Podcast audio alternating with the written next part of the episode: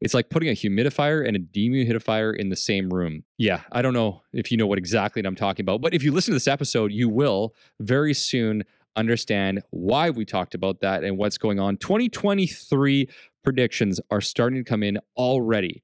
Is it going to be a lot more of the same? Is it going to be a big change?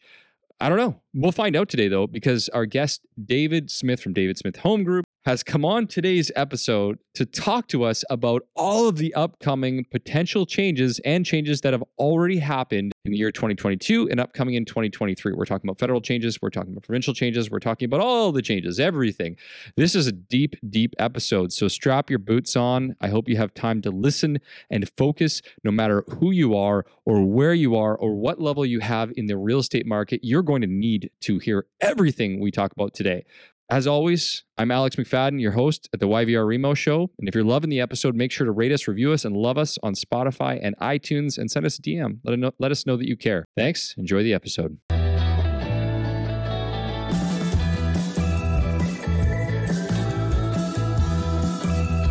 What's up, guys? You are listening to the YVR Remo Show, where we talk all things Vancouver real estate and mortgages, take boring topics, and make them interesting. Make sure to stay tuned to listen to everything you need to know how to put cash back in your pocket, create wealth in real estate, and simplify the complicated. We started the conversation right before we had to pause. More of the same going into 2023 and everything is different at the same time. All change and more the same. All yeah, yeah every, everything's the same, but nothing is.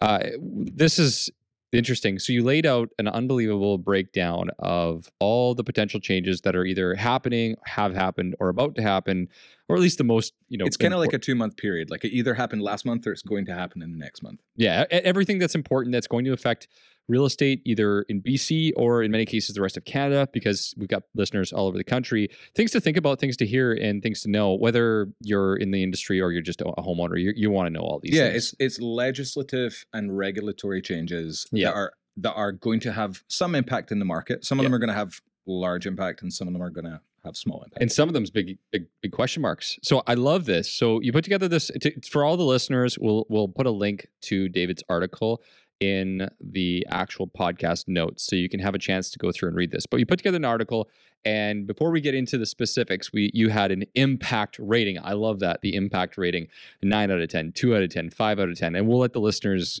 read along and, and well, what was really our, interesting was like yeah. when I was writing this article, yeah, I did after I'd written the article with my own impact ratings, yeah, I set out the regulatory or legislative change okay. on my Instagram in a yeah. story, and I was like, "What do you think the yeah. impact is going to be on this?" Okay, and it was really varied. Like some okay. people thought some of the stuff that I think isn't going to have an impact is going to have a huge impact, right? And then some people thought things that I think are going to have a huge impact aren't going to matter at all. So like so. consumer sentiment's all over the place. Consumer sentiment is all over the place. Yeah. One quick note: you should have made this like sweater rating. A sweater rating. Uh, yeah, like yeah, that. nine out of ten sweaters. Merry Christmas. I think man. that would have been a good. Yeah. I love your sweater today, by the way. You're welcome. We're just chatting about it on air, on air. So you've got hundred David Smith Christmas sweaters. Yep. You've given away two successfully. So I actually gave away one last year for a five thousand dollar donation. Okay. So, I, so can I, I, ask one favor? If we get anybody that reaches out specifically, can we get one winner from the podcast? Like one winner? Hundred percent. As long okay. as you give a donation to New Hope Community Services. Okay, so there's got to be a donation. So uh, how about this? Share the podcast, tag up David Smith Homes and and the podcast, us here, and uh, David will consider uh, giving. Yes, he will give you one. Alex and is going to make a donation. Is what's going to happen. Of course, of course, absolutely. On your we'll, we'll get a donation. So we went we went all the way into this, and I know there was an intro, but David Smith, thank you for coming back on the show. Appreciate it. You're second welcome. time, and uh, second time in one year. Second time in one year, sure. Yep. Yeah. Last time was one of our most listened to episodes in the show. We just looked at that whole Spotify wrapped thing Yeah. for the podcast. How cool is that? It was great. I'm proud of you guys. You're doing great. Yeah. Yeah. The podcast's been a lot of fun in the last, uh, well, can you believe it's been 40 years now almost I can't believe that. It's wild. So, so fun to have you back and fun to have these conversations. Um, we are going to make sure to explain these things as we understand it. And as we discussed before the podcast, there are a lot of unknowns. So I got an email. I want to read this line. I got an Okay. email from BCREA, which is the BC Real Estate Association, one of our governing bodies. And they had just sent us an email this afternoon, and we're what December twelfth Oh, today. we dated it now, but December 12th, there you go. Fourteenth, something yeah. like that. So- well, that's good. I'm wearing a Christmas sweater. We're like, it in the better Christmas be. season. It better be mid December. You said you're going to Um, wear it in February. So, okay, what, what was the email? And and the email even says this communication underscores the most immediate policies, some of which have already come into play, and some will be coming into play in the next couple of weeks. And then they continue what we know, what we don't know, and how you can find available resources. So even our own, you know, overseers, authorities don't really know how many of these things are going to play out. And one of the motivating factors for me in writing this article, 2023, all change and more of the same, was to even just try and get on paper for myself and for my clients like what are the legislative regulatory changes and can I even begin to try and work out, okay, this is a big lever, this is a small lever, and how is that going to influence my market predictions? Absolutely.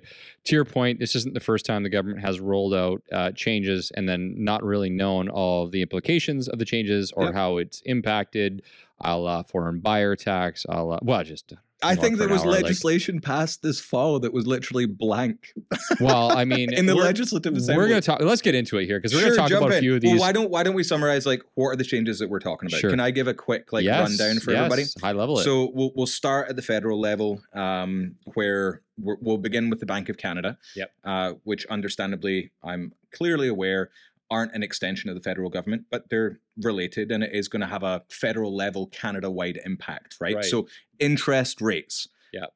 I think they're pretty big. I think you would agree with me. You are a mortgage broker. Uh, also, at the federal level, foreign buyer ban. Yep. Federal level anti-flipping tax. sure. Um, then dropping down to a regulatory one, a potential ban on exclusive listings, and we'll get into that.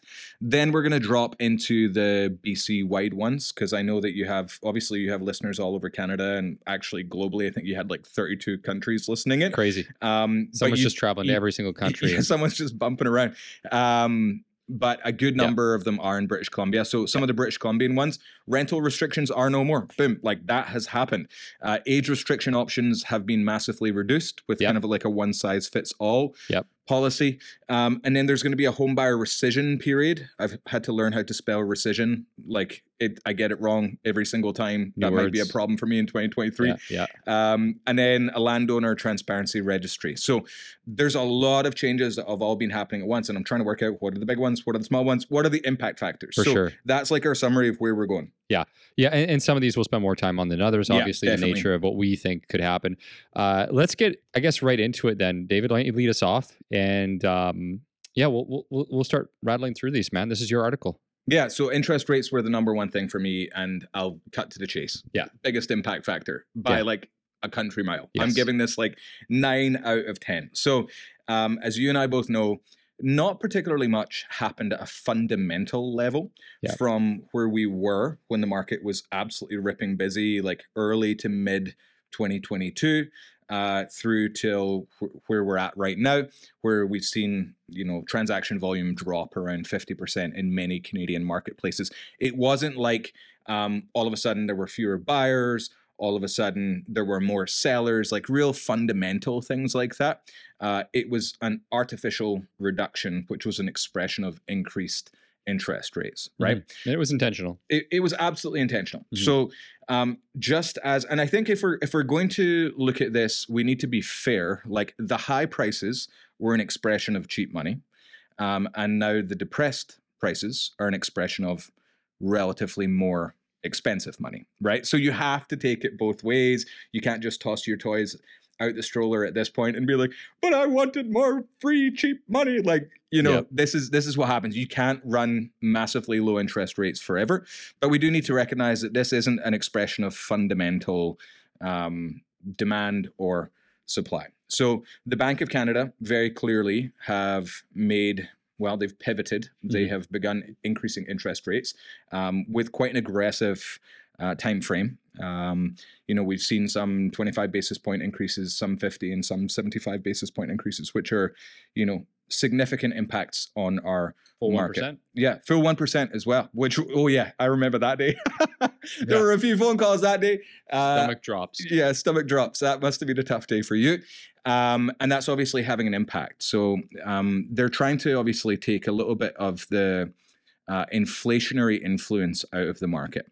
Um, there's a couple of ways that inflation can get out of control, and it really depends. And this is actually what we talked about on our last podcast. Like, I was raising the inflation flag, as you remember, um, well over a year ago, because I'm one of those people that measures inflation at the source. The reason that we're now talking about inflation is because the interest rates are primarily a response to inflation running hot, as they put it, right? Uh, it's way beyond the Bank of Canada mandate of 2%.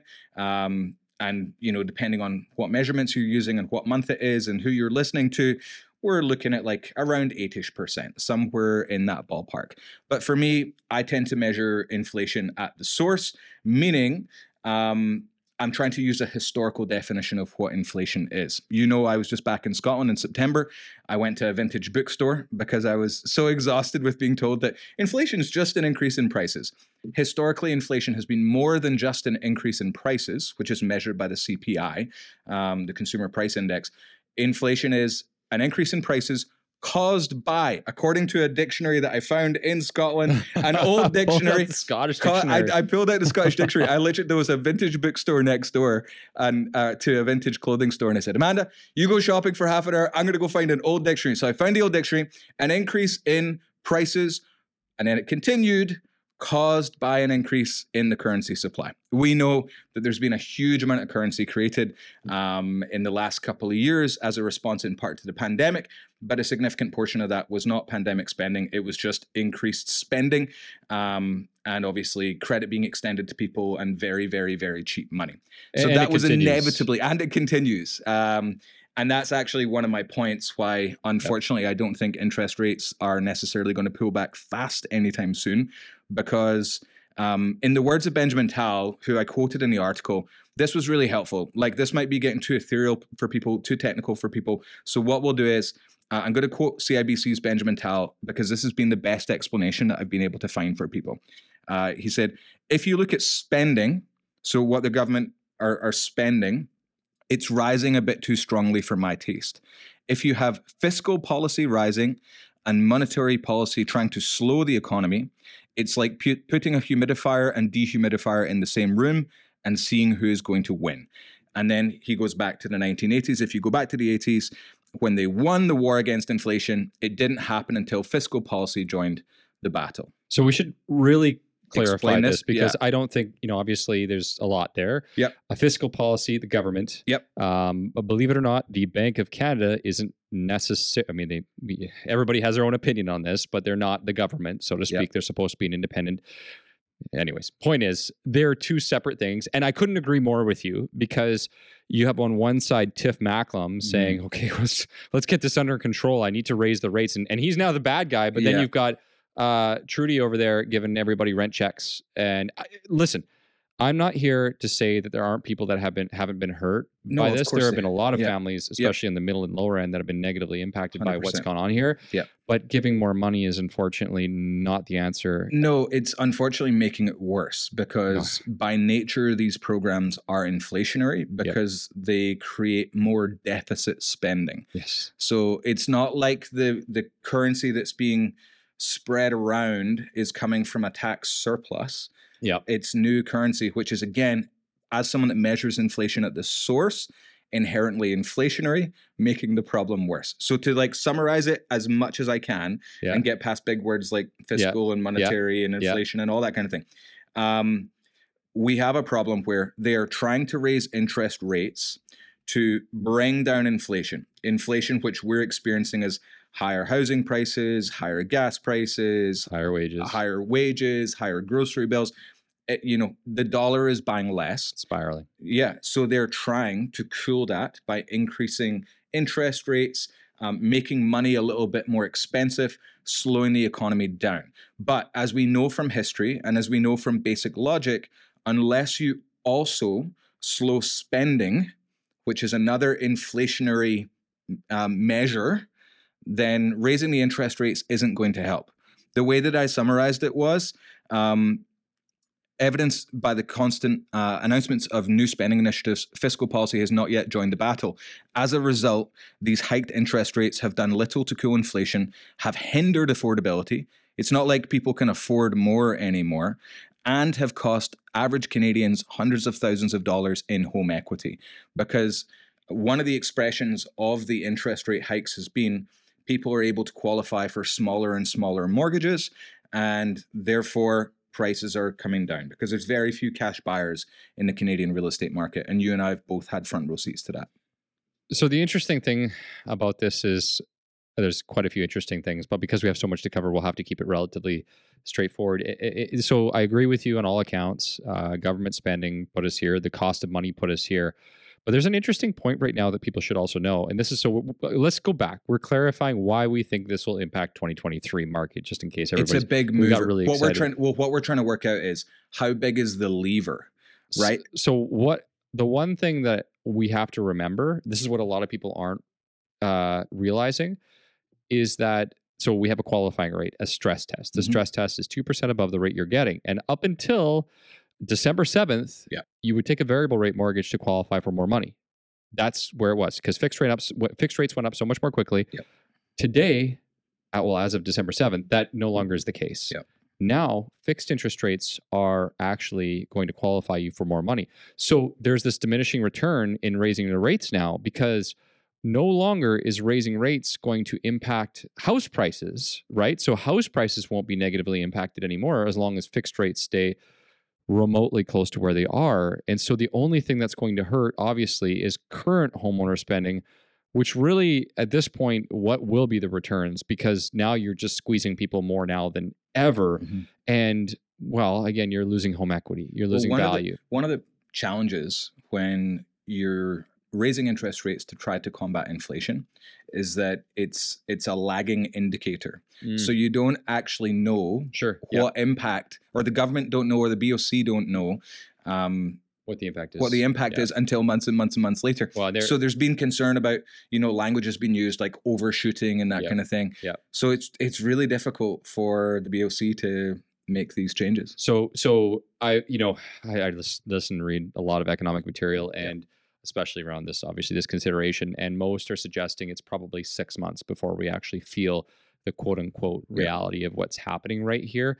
Um, uh, last point on that in regards to interest rates just quickly the, the market is pricing in a quarter point again in the spring at yeah. some point whether it's january or you know february march the market's p- pricing that in and that's where the market's stopping that's where the suggestions are that it, it stops I, assuming so for the listener when you're saying that the market is pricing such and such in. Is that where the banks are setting their fixed rates, or how how Not is fixed that rates set? at all? So uh, let's just say let's simplify this: economic predictions. Again, the bets are being placed. Let's use that terminology. So would that be, for example, because like I'm a consumer as well, mm. and you're in the mortgage side of things, I'm in the real estate side of things. We both understand economics relatively well. But what I'm wondering about is um, when you're saying the market is pricing this in i think there's is, a few there's a few considerations is it in like the media like when a economist from a big bank comes out and says this is what we're expecting like what does it look like well i mean you can look at obviously the yields but for the sake of our conversation yeah. i guess you could look at it from two factors one is the sentiment mm-hmm. what's the sentiment in the market and the other is looking at the economic predictions. And I, unfortunately, again, I don't know that we have time to dig deep into exactly yeah, what people enough. are. But what I would say to that point is use this one consideration when we look at it the short term fixed interest rates uh, from a market perspective. Short term fixed rates are still five high fives, whereas long term rates are, have dropped by, in some cases, half to 1% in the last you know two to three weeks, which suggests that the one year outlook is still probably on the high side and the long-term outlook is is down in many ways. Again, there's a lot more to it than that, but just from a conversational perspective, Last piece on on rates before we move on, and you give me your your sweater score. We're going sweater score here today. Is I do want to touch on for the listener of this episode that again that qualification piece. The most misunderstood thing that I'm hearing is that can't qualify. Yes, it hurt your qualification, but if rates go up a little bit more, it doesn't mean you're going to qualify for less anymore. Well, it was interesting, interesting, actually. The UK, where I was recently, have already removed or reduced their stress. The stress, yes. So, I, and I've heard that that's beginning to be floated in Canada as well. Don't think they'll change it. Um, funny enough, a podcast episode that the listener will probably have listened to at this point. I talk about that. Uh, but for the sake of conversation, we don't have the answer this current Yeah. second. We have lots of those, unfortunately. Uh, yeah, so we don't know what that looks like. I, I would say the positive. Let's talk about the positive really quickly on rates. Chances are good that we're, if not at the peak, we're very close to the peak. So that's really good. To me, that could fuel the market next year. When people know where they stand, they're less fearful about the decisions that they make. As long as they're confident, at least have a general overview. And with interest rates, that is a that is a good example here, where unfortunately we were harmed because the Unknown. BOC came out and said, no, we were oh, expecting yes, interest yes, rates to remain low. Yeah. And they literally, I won't quote verbatim because I can't, but Yeah. it was along the lines of if you're a homeowner, you can trust that interest rates are going to remain relatively low.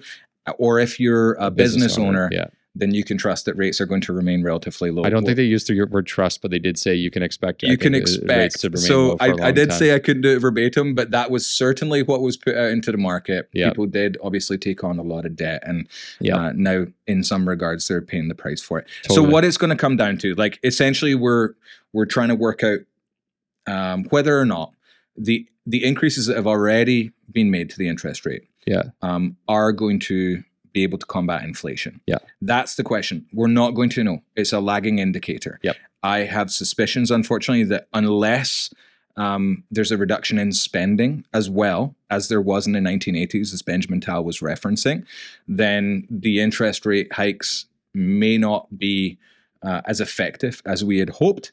Um, but I'm hoping and trusting that they will work and that inflation will begin to come closer to that, you know, 2% mandated inflation rate that the BOC are trying to deliver on. Lots we just don't know. David, Yeah. how many sweaters out of ten I'm giving that a 9 out of 10 on the on the impact factor, on the sweater factor. on the sweater scale? So nine out of ten impact on the market. What happens with interest rates can impact the market pretty wildly next year. I fully uh, think that the the market will stay relatively steady throughout most of next year, and I think that's going to lead to positivity in the market and more action. So let's move on. We spent a lot of time on that one for good reason. Yep. Uh, we've got a lot to get through, and so we're going to have to blast through- some of these. We'll Based, we'll do it based on the sweater scale. Lower sweater scale. We'll sweater scale. This this next one is a relatively low sweater scale or impact factor, um, but it's one of the ones that general real estate consumers who were on my Instagram story thought was going to have a far higher impact. Yeah. So it's the foreign buyer ban. Yeah. I'm calling it a storm in a teacup. Okay. Um, we're used to saying the word tax after foreign buyer. Um, for good reason. Like when we were chatting about this before, you, I think you almost stumbled into saying foreign buyer tax because we're used to that. This is one of the reasons why I think this is a little bit of a storm in a teacup. Um, turning that into a two-year ban when we already in British Columbia had a foreign buyer tax and a speculation and vacancy tax. Yep. I don't think it's going to have that big an impact for someone that has seen hundreds of contracts. Um, we actually have a box on our contract to purchase and sale, which is the offer contract, Yeah. where someone has to disclose whether or not they're a non-resident for income tax purposes. Yep. So that would be someone that's not a permanent resident or not a Canadian citizen. I see. I have seen those boxes initialed as a non-resident.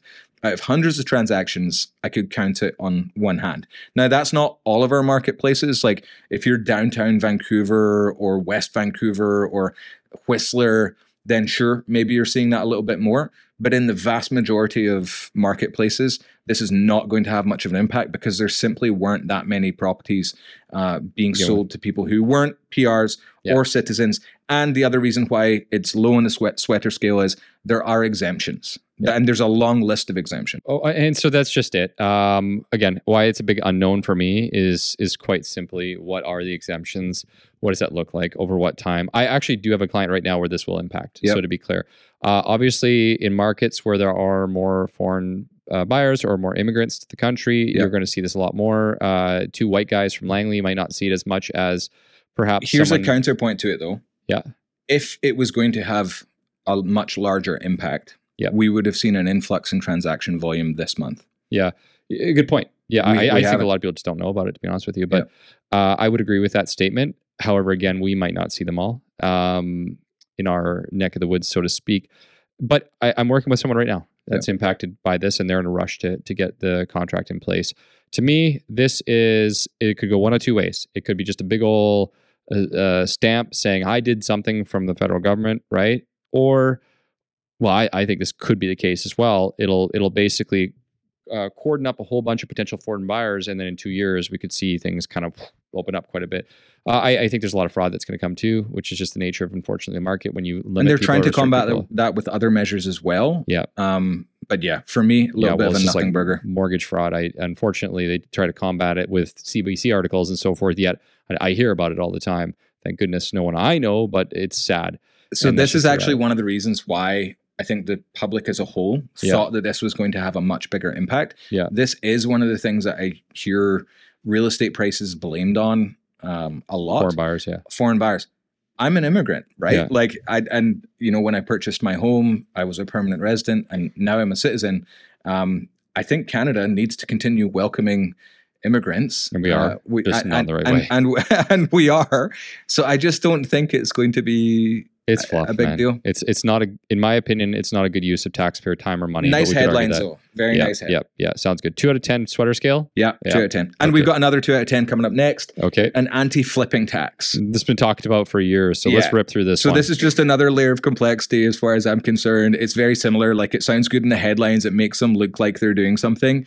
Um, but again, there are so many exemptions to this because if you think about this in reality, so what they're trying to do is um, kind of stomp out short-term flips in real estate. So Sure. like within a year. The problem is, let me read to you the exemptions, right? There will, however, be many exemptions to the taxes, including life events like the death of the individual or related party, an addition to the household, breakdown of a relationship, a threat to personal safety, serious illness or disability, work relocation or termination, insolvency or destruction or expropriation of the home. Like there are so many potential exemptions there that again I don't see this tax coming into play particularly often, especially in a downtrending market Yeah. where, or even a flat market. Like this makes a lot more sense if things are going vertical and you can make, you know, an additional 20% on your investment within 12 months. Yep. Uh, plus, this was already being taxed either as business income or as capital gains tax. So again, we already had additional taxes in place you know, inputting an additional tax or a ban is not going to make a big difference. Well, I mean, what they're going for is the folks that were basically riding high on on 2021. Yeah. You know, bought a property, went up in value 200 grand. Okay, let's cash in. A lot of that happening, and people were just buying it for that purpose. It's not even the people that are flipping it, fixing it, and so forth, because a lot of those folks are flipping it, fixing it, and then renting it or something like that. I, I what I saw, and I, I did see this. You saw this as well. Was people, you know, buying a house. Uh, three months later, it went up 100 grand, 150 grand, 200 grand. Oh, let's buy another one right now. Let's Yeah. buy another one right now, and let's sell that one right away. And there was a lot of that happening. Again, in a, an exceptionally high market, you'll see this happening. You're just basically taxing the guy who's who's going in there and, Yep. and renovating it now. At this and point. as this is a, a complex tax one, and it was more complex before, like Yep. we were having to advise people, okay, talk to your CPA, talk Yep. to your professional accountant. Um, I, but there, our clients were getting different advice. Like, well, CRA are going to look at your intent. Like, have you held it for six months, one year, two years? And it was like a lot less stable. At least now we know it's 12 years, or sorry, 12 months, 12 one months, year. yeah, And these are the exemptions. it's just clear. Again, nothing burger. Th- This, I, I think you're right. The same. I mean, we've seen articles. I've seen articles posted about people who bought and sold and bought and sold, bought and sold. It is clear flip- flipping, and they didn't pay the tax. Pay the tax. It's an investment. Simple as that. How many sweaters? uh, two sweaters. Okay, move on. Uh, ban on exclusive listings. So this is not legislative from Okay. government. This one is potentially from the industry. So this was a change that was floated by CREA, the Canadian Real Estate Association. Um, it is very Ontario centric. I know that you have a few Ontario listing or uh, listeners listings. So I will get into it uh, a little bit, but I'll go relatively quickly. So basically, the Canadian Real Estate Association proposed this change to take effect on January 1st. The change that they were suggesting is if you plan on marketing a property on the multiple listing service, which is kind of our, our national database of real estate properties, which is owned by CREA, and, and every realtor in Canada is a member of CREA. They're the ones that own the trademark for, for realtor um, and realtor.ca. If the plan was to market it on the multiple listing service, then you had three days to get it on there. You couldn't have it as an exclusive listing for weeks on end. Now, that didn't come into play particularly often in British Columbia um, because we're not allowed to do limited dual agency where you're able to represent both a buyer and a Let- seller in Yeah, agency. I was gonna say let's break that down for all the non-real estate. Yeah, so I'm doing it right now.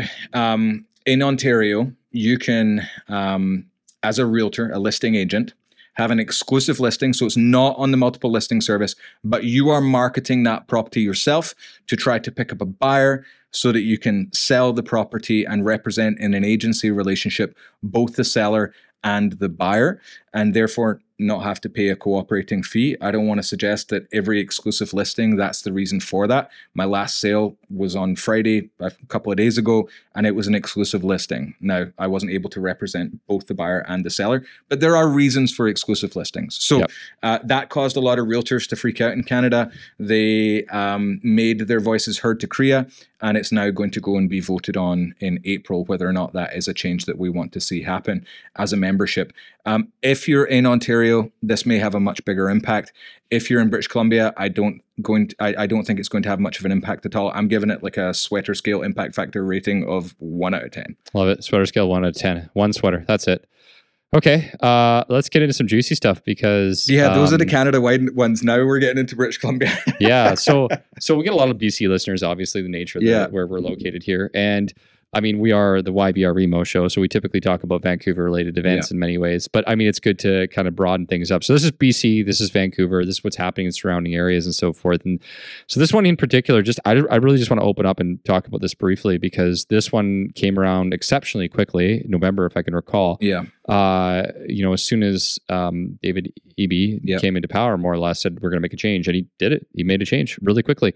The rental restrictions and the age restrictions, and I mean, um, the the, the thing about these rules, and we're going to touch talk talk on them talk on them independently, but they're going to end up mixing together pretty quickly. Is that I think intent is positive. I think there's a ton of value in both. The biggest consideration from my perspective is that, again, the sentiment from the government around these is that they're going to make some massive wholesale change. And in my opinion, I think, and I'll, maybe I should say more of this on closing. I think the reality is, is there probably more short-term changes and a whole lot of confusion. And let's get into it then. So a lot of confusion, but again, some positive headlines. Yes, Um, it's all about the headlines. a- a lot of it is about the headlines, unfortunately, because they're trying to convince people that they are doing things for affordability. Yep. Um, but unfortunately, what happens the more you have intervention in marketplaces, Yeah. um, the more unfortunately it benefits some people and penalizes others. Yeah. So. I mean, the first example of what we're talking about here is rental restrictions are no more, and that's referencing long term rentals. It's not referencing short term rentals yeah. we should make that clear for people because I know that you'll have people reach out to you looking for like an Airbnb or Yep. VRBO or something like that. I have people reach out for the same uh, reason. This isn't changing that legislation. That's a separate legislation. What this is changing here is if you had purchased a property um, with no rentals allowed or rentals allowed with restrictions according to the strata bylaws, Yep. those bylaws are no longer enforceable anymore. So trying to work out how that's going to impact the market is really, really difficult because it's going to depend very much on someone's situation. So, a couple of scenarios that I ran through. Um, well, let's say you are a real estate investor, and I know you deal with a lot of investors, right? Um, they previously were limited to primarily rentals allowed buildings. Maybe there were a few rentals allowed with restrictions. And for the listener, a restriction would be like a maximum number of people that were able to rent, like number of units, or a maximum percentage of units. Um, that was where investors, for the most part, were limited to rentals allowed or rentals allowed with restrictions. So they would pay a premium for those buildings, often for those complexes, often, right? Now that investors aren't necessarily being channeled into um, a limited number of potential complexes for them to put that equity in. Um, is that going to pull back prices on those buildings where previously there was more investor demand? And now that investor demand has been dispersed across um, every complex. I, I think disproportionately it will hurt those buildings. Now, this is what I'm talking about. When you have people kind of playing with the levers, unfortunately, some people win and some people lose. So that's one potential scenario that expresses that reality. Um, former no rentals allowed stratas, particularly older, cheaper complexes, they might see increased demand, right? Um, because previously they weren't open for potential investment. Now they're open, and all of a sudden, the investors that are going away from those nice, shiny, new rentals allowed buildings, um, maybe they can afford slightly less. Maybe they're going through challenges in their own financial life and they have less to invest than they did previously. They're going to go for an older, cheaper building and they're going to rent that out. Now, that could also potentially have ramifications um, because sometimes people will purchase in a no rentals allowed property for a reason. They may have had bad experiences with tenants in the past, and I'm certainly not saying that all tenants are bad. Don't hear me wrong. Oh boy. Uh, oh boy. Oh boy. Here we go. All there, over Twitter. There are some buildings um, that I've been in which are rentals allowed, like period, or historically were rentals allowed, period. And it's almost all investors that own them. Yep. And the pride of ownership can occasionally suffer in those kinds of complexes. Um, it's it's and, and to be clear, like it's not a bad thing to be a renter. No, of course not. Um, I have amazing tenants in my properties that take exceptional care of my units. and I've rented for um, Um, more time in the last 15 years than I've owned. That being said, there is proof that t- as as a general rule, Yeah. a homeowner is more likely to spend the time and the energy to Yeah. fix something that is theirs inherently. But they also have a right; they have to, right? Yeah. Like they have to. So if you're one of those people in an older, cheaper building that Yeah. is now going to swing disproportionately more towards being investment properties, yeah, that may be a potential negative impact Yeah. uh, for someone as well. You can also see sometimes investors, particularly if interest rates are climbing and their payments are climbing, that kind of thing, maybe they don't want to spend quite so much on ongoing maintenance on the building, which can delay potential investment in the exterior and systems of the, the homes. So, um, I think what's what's happened too is that people think about these things in the extremes, where it's Yeah. not in the extreme situation. It's just like uh, less. this is part here, of the problem is that we're trying to work out yeah, how is this going to impact the market as a whole yeah. when these are all relatively um, extreme examples yeah, one one final one on on that one uh, i had a number of clients in the past who for whatever reason um, no longer were able to live in their um unit Yep. and they wanted to rent that unit out rather than sell Yep. Um. And they applied for hardship. Yeah. Uh, there was one that ended up in the Vancouver Sun, and we were able to get a win for that client. But it was it was incredibly hard. Well, now my client would have been able to hold on to that home because they wouldn't have needed a hardship exemption. Yep. Um, so again, all these things unfortunately make predictability of the market a little bit more challenging when you're having wholesale changes just decreed from the top down. I mean, I think the general consumer sentiment is, "Oh my god," "Gosh," depending on your beliefs here. The uh, the reality is now we're going to have uh, hundreds of thousands of of uh, landlord scumbag, you know, whatever you want to call it, scumbag landlords buying all these properties and renting them out to scumbag people, and that's just not the case. No. It's again the extremes are what what most people think of, probably because that's what the media reports is the extreme of every circumstance. There's just, in my opinion, I think what you said is key. Is there's a lot of wins, but there are some losses. Like back to your and point. that's what we're that is what i'm trying to work out how Yeah. do those balance out in the Uh, coming months again, I think from and purely from, and this is looking at it from an investor investor mindset, at Yeah. least as of right this moment, Yeah. you can find some great value right Yeah. now in the marketplace. I really do. I think back to your point about property valuation, I don't think the property value market will catch up quickly, even if it is rentals rentals allowed, because the market is suppressed right now. Yeah. And I think that's an exceptional potential opportunity, particularly in areas and locations where there were a lot of uh, these rental restrictions, a la White Rock, Yeah. you know, in Abbotsford and some areas. and it does Chilliwack and- potentially offer up some cash flow opportunities for real estate investors Yes. which ultimately is going to be better for potential tenants because it's hopefully going to increase inventory yeah, lower if- priced properties, exactly great rent in good areas, and more opportunity to improve. So Yeah. sweat equity will be a big part of this. So and best case scenario for a potential tenant there is if you get a large enough increase in inventory potentially you know that's a little bit of a cap Yeah. on how high rentals uh, Yeah. are going to go so overall i'm actually giving this one a six out of ten six sweaters. i think this one is a relatively big impact Yep. um, we just don't know exactly how it's going to play out I think the biggest thing on that, because we're talking about 2023, is that this will take years to play out, Yeah. assuming it stays the same. Because it's not like all these people are randomly just going to go and sell their their buildings that were rental restricted. A lot of these people live there, right? So they're not just going to go start selling those things. In fact, they probably will end up just keeping them. So we'll see what that looks like. It'll be It'll keep more money in British Columbia as well, potentially, because we did see investors, you know, fleeing to Alberta. Yep. Um, I know you worked with a, a number of them. So that's a good thing overall as well. all right, let's get on to uh, so that's a six This out of one's ten. super similar. yeah, yeah. So again, of a lot of maybes, but I think it's a little bit less complex uh, in some ways, maybe not in all ways, but nonetheless straightforward.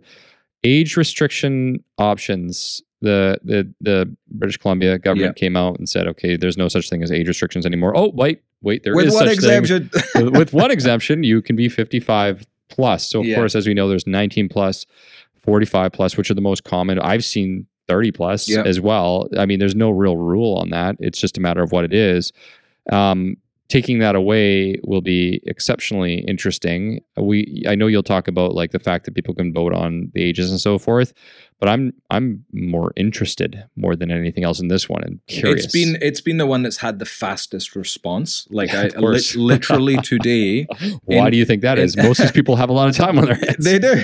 Literally today, I received an email with minutes from a special general meeting in a complex locally here that I sold a couple of weeks ago. Yep. Where they've already responded. It was a 45 plus build or complex. Yep. Now it's a 55 plus Right. complex. It Right. happened immediately. So to just clarify for people, Alex touched on it really quickly. Historically, prior to this change, there were um, a number of different age restrictions that were finding their way into bylaws across British Columbia. Uh, some of them would be 19 plus, some of them would be 30 plus, some of them would be 45 plus, some 55 plus. Rarely would it go over that. Um, now, obviously, that potentially puts someone at a disadvantage. Um, you could even have like a 19 plus building, but then that person um, gets pregnant or partner gets pregnant, For and sure. all of a sudden they're going to have children. What do the bylaws say? Oh, you have a year to sell, you have two years to sell. Like there were all kinds of cases like that, and many of these cases would find their way to court. Now, um, my understanding is that one of the reasons that 55 plus is the one exemption to this no age restrictions bylaws allowed um, is that 55 plus is one of the few ones that's actually held up in court. In fact, I believe it's the only one that's held up in court previously. Mm. So the government's not going to want to challenge that, and I think they would have a lot of very angry people who Yeah. have chosen to live in an adult-oriented community. So 55 plus is still allowed. Yep. Similar to the last one on the rental restrictions side of things. Um, the challenge is going to be that this again disproportionately um, helps some people and hurts others. So who does it hurt? Let's let's pick on someone that purchased in a 19 plus building, right? They're in their mid 20s. They thought, you know, I'm going to live here until I decide I'm going to have children or move out of the area or whatever it is in like five, 10 years, something like that. Well, their strata may well have already called a special general meeting, tabled, okay, we can't be 19 plus anymore, but we still want to be adult oriented. We're going to go to 55 plus. Now, that person in their mid 20s is most likely going to be grandfathered. The problem is going to come when they go to sell because they purchased it as a 19 plus with a much larger potential buyer pool compared to now it's 55 plus and that's a much smaller buyer pool. As someone that's sold age restricted buildings and units within buildings, um, it is significantly harder to find a buyer for that, which is going to put downward pressure on your prices. And of course, the inverse is true as well. You could have a complex who had age restrictions, and now instead of going 55 plus, they're just saying, you know what? All our age restrictions are over. We're not going to be an age restrict- restricted complex anymore. And that may see an increase in their value as well. Mm. So again, this is part of the problem with central planning in general is it's going to disproportionately impact some people positively and some people negatively. Uh, impact factor, I think overall is going to be about four out of 10. I think this is going to open up potentially um, a little bit of inventory for people, Yep. but not, I, I think the majority of complexes, if at least if they're 45 plus, are just going to bump to the 55 plus. That's my expectation. And I'm seeing it already in the The 45 plus makes sense. And there aren't nearly as many 19 plus Nope. uh, that I've seen out there, at least. And so, to your point, if that's the case, then chances are there will just not be that much in the pool. And again, it circles back to that same conversation. The reality is, is it's not like these guys are all of a sudden going to go sell their properties because it went up in value by ten thousand dollars overnight, right? The market's not going to react like that quickly. I do, thi- I do think though, not. like in some cases, this will be a bigger a bigger difference to people's equity and potential future sale price than correct. ten thousand dollars. I Yes, I know because I will sell in the same market an age restricted condo to a non age restricted condo, and the difference can be you know comfortably fifty thousand dollars. So that isn't an insignificant amount of money, and I think No unfortunately predictability, dependability, stability of the market is something that we should be aiming for. Well, they like to make changes, so they're going to make Four changes. out of ten on the sweater Four- scale impact factor. Four sweaters out of 10. All right. So the last two, uh, we've left the last two and we'll do a sum up because I think the summary is going to be uh, Yep. pretty solid. So home buyer rescission period. Okay, we've been hearing about this now for uh, 18 years. Um, no, I mean like listen, like this this has been talked about since 2020, 21, some kind of like uh, period to protect homeowners. And and I like the idea to a degree, uh, and well, I like the degree, uh, uh, the idea in general of protecting uh, like the consumer. Like I think that's great. I think it just comes back. The buyers back- in this case. yeah, the buyer in many cases, but you have to be conscious of the seller. Yep. And where they're at, there has to be something in the middle. And I don't know. I, I just find this to be incredibly confusing. And it's probably going to have a whole bunch of fun little things, but I don't know if it'll actually move the needle anyway whatsoever. I, don't think just it'll move gonna- the needle particularly now. So this is again probably years too late. Oh, oh, no doubt about Um, that. Yeah, maybe in 2020. because let me explain really quickly what Sure. this change is. Yeah. So the home buyer rescission period um, is an expression in the resale market of what's actually already present in the pre-sale market. So uh, developers are under the Real Estate Developers Marketing Act. Um, it's it's a different legislation, and it has baked into it a seven-day rescission period. Yep. Um, where a buyer, for whatever reason, can choose to walk away, not to proceed with the sale. Now that makes sense in that context because you you're not generally going to get to take care of your subjects during that time frame anyway, right? Like your financing, well, it's probably beyond what you can get an unconditional approval for anyway.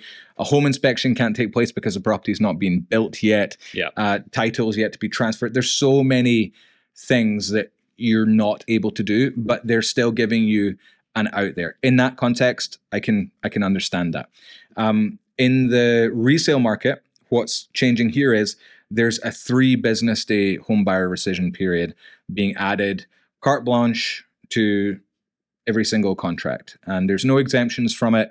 The buyer can't release themselves. The seller can't release them. Like, um, and if you choose to walk away following or during those um, three business days, which in reality could be up to six days, depending on when the contracts are signed and holidays and weekends and everything else. Um, you can choose to walk away not based upon standard subjects like getting your financing, your home inspection, uh, reviewing the title, property disclosure statement, insurance, strata documents, septic inspection, feasibility, whatever it is, right? Like um, you can choose not to blame one of those subjects, but just to walk away. Mhm. But there is a condition or a caveat where there would be essentially like a, a fine or a levy there of 0.25% of the total purchase price um, that would be paid by the buyer to the seller. Do I anticipate that that's going to be paid particularly often? Absolutely not, because in almost every single contract that we're seeing these days, um, they're not subject free contracts anymore. You have a standard often, not always, but often, and the vast majority of the time, you would have seven days for standard subjects, or 10 days, or two weeks, or whatever it is. So the likelihood of, of this actually coming into play for people is relatively low. Um, again, this is one of these legislations that's that's got a lot of unknowns about it. Um, I'm a broker owner, and we won't be um, asked by the government to take those deposits to be held in trust. So, you know, is the seller Who's going to go them? after the buyer? We've been told that we're not to have anything to do with that. I can tell you from my experience in real estate, if if my sellers heard the answer like oh well dave remember the 0.25% like that's going to be ours now because the buyers decided to walk away they're not going to accept me saying yeah no i'm actually not supposed to have anything to do with that my sellers are good they're going to be like what so i don't really know how that's going to play out either but i think the likelihood of this having an impact at all is again like 2 out of 10 it makes for nice headlines. A lot of people seem enthusiastic about it. I've seen the comments on Facebook posts. I've seen the people on my own Instagram stories rating it like four or five out of 10. In the real world, I do not think this is going to make a difference unless we see another really hot market with sales ratios at like 75, 80, 100%, where there's temptation to writing subject free uh, offers again. It's uh I mean, I don't even know much more I say. I, I agree with you. Um, I think it's more about headlines again. Circle back. What I it think, is, unfortunately, is I, I called it immediately provincial paternalism. Like, I don't need the government to be my daddy and tell me, hey, I'm reserving for you three days to just change your mind. but I think I think I think the challenge is that the people spoke and they were loud enough to say we need a change. Yeah. And this is the change they come up with. And in the industry, we can see right away that the impact is probably minimal at best, but Yeah. people are happy because they made a change. Yeah. And perhaps, you know, there'll be uh, maybe they'll be happy afterwards. Maybe the change will be positive. Maybe there will be less of that. Maybe I just will say this is going to be a lot of contractual change. Like we've already walked through this with our agents. This is going to increase the complexity again. And unfortunately, again, when you have more central planning, it leads to more complexity, more bureaucracy, and inevitably to more cost. What I what's interesting about that is exactly to that point is this can actually hurt the consumer in a couple ways. Now, I'm not going to say it hurts some of the ways that they're thinking of. it. The interesting thing is most people say, you know, well, not most people, sorry, some people say, people online say, because you know they have a lot to say uh, on Twitter and otherwise, that hey, who who needs a representative? Who needs a real estate agent? Who needs support? Who needs a lawyer for that matter? And this to me says you need a really good lawyer and you need someone who corresponds with a lawyer really well, just like all the rules in our mortgage world that come in. It, it, it's one more reason that real estate professionals, This, which include th- one of the reasons why I wrote this on Saturday was so that I could advise my clients well, Yep. so that I'm aware of all the legislative changes. you understand it, you can Uh, educate on like it. the, Yeah. the cream is going to rise to the top in this market because it is getting more and more and more complex. Good news is yes, you're right. The part timers in the industry will probably have to make a decision to go all in and educate themselves, the time and the energy. And that's not to beat up anybody Nope. who's struggling in this business and perhaps not there yet. Uh, but it's people that don't take it seriously that I'm talking about. So someone who doesn't take this industry as a serious craft may struggle because they'll need to understand this or get in hot water. And now more than ever, that level of experience and education will be exceptionally important. So if you're in that position, if you are that you know part-time or whatever and you're trying to get that level of support and education For the I'm consumer, though, I'm giving it like a two out of ten on the uh, as a consumer you're just going to be confused about another line of the contract and you're hoping that you have someone that can really articulate that to you and have a have a good friggin' lawyer right All I'm going to be saying to people is there's a 0.25 percent. Uh, fine associated with this, and they're going to be like, "Are we going to get that if they walk away?" And I'm going to have Yeah. to say 99.9 percent of the time, no, because they're going to tell you we didn't qualify for financing. there you go Not if they're working with you, of course. well of course not of course not Uh, Okay, final two- one, two- really quick. I'm giving this one. I'll just say it off the bat.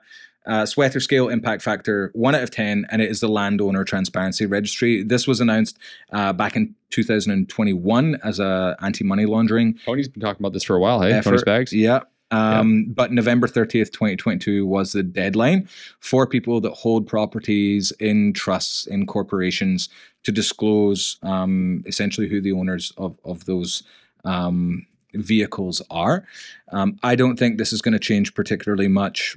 Obvi- obviously, it increases transparency. It gives the, you know, public government more knowledge of private citizens and their corporations and everything else. Um, hopefully, it will reduce money laundering, but quite frankly, our FINTRAC requirements, our anti money laundering requirements, were already quite high as it is. Um, so we'll see if it makes a difference. But for day to day, it's not going to reduce demand. It's not going to increase supply. It's not going to have a fundamental difference. It's a one out of 10 for me. Agreed. There will be an impact, um, but if, if the impact is the question of the conversation is does it impact the day to day market prices? I don't think so. Undoubtedly, no. So there was a lot to cover there. Uh, no doubt, we've covered everything from high level. You sound level tired. Economics. I am exhausted from this. Like I'm actually exhausted. It's a lot of change. This is why I'm trying to get my head around it and help our clients get their heads around it because it sounds like a lot. Like Yeah. I even end like saying, if your head is spinning, you're not the only one. Yep. Um, And this didn't even cover every single one of the federal uh, No. guidelines that we we and some of these federal guidelines that came in are are positively you know are are positive for the consumer. The the new TFSA, these different types of things, but.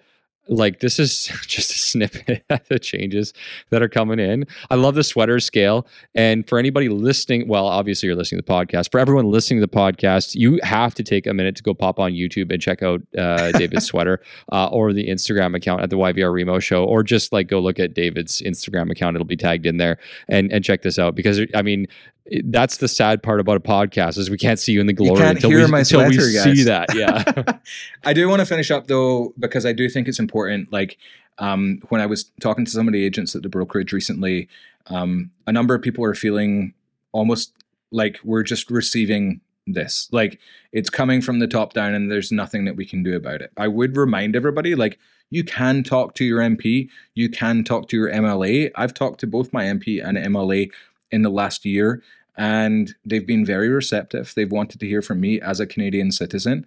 Um, this isn't necessarily the best path for us, at least in my opinion, moving forward to have a lot of this top down legislation landing, trying to constantly pull levers because unfortunately, the more market interference that you have, the more levers you have to pull, and the smarter you have to become, the more bureaucracy increases, the more inflation increases as a result of that, the more potential um, disproportional impacts to people happens as well. Well, it's, it's like ha- having to be an accountant to understand your taxes. It- it's, just yeah, it's completely out of control. I think we need to probably advocate for a return to just you know basic free market principles, and that Yeah. would be the best to benefit everybody. and so uh, there's a lot of things I can say. I won't say right now, but I I will try and play this a little bit vanilla at this point right now and suggest that I agree.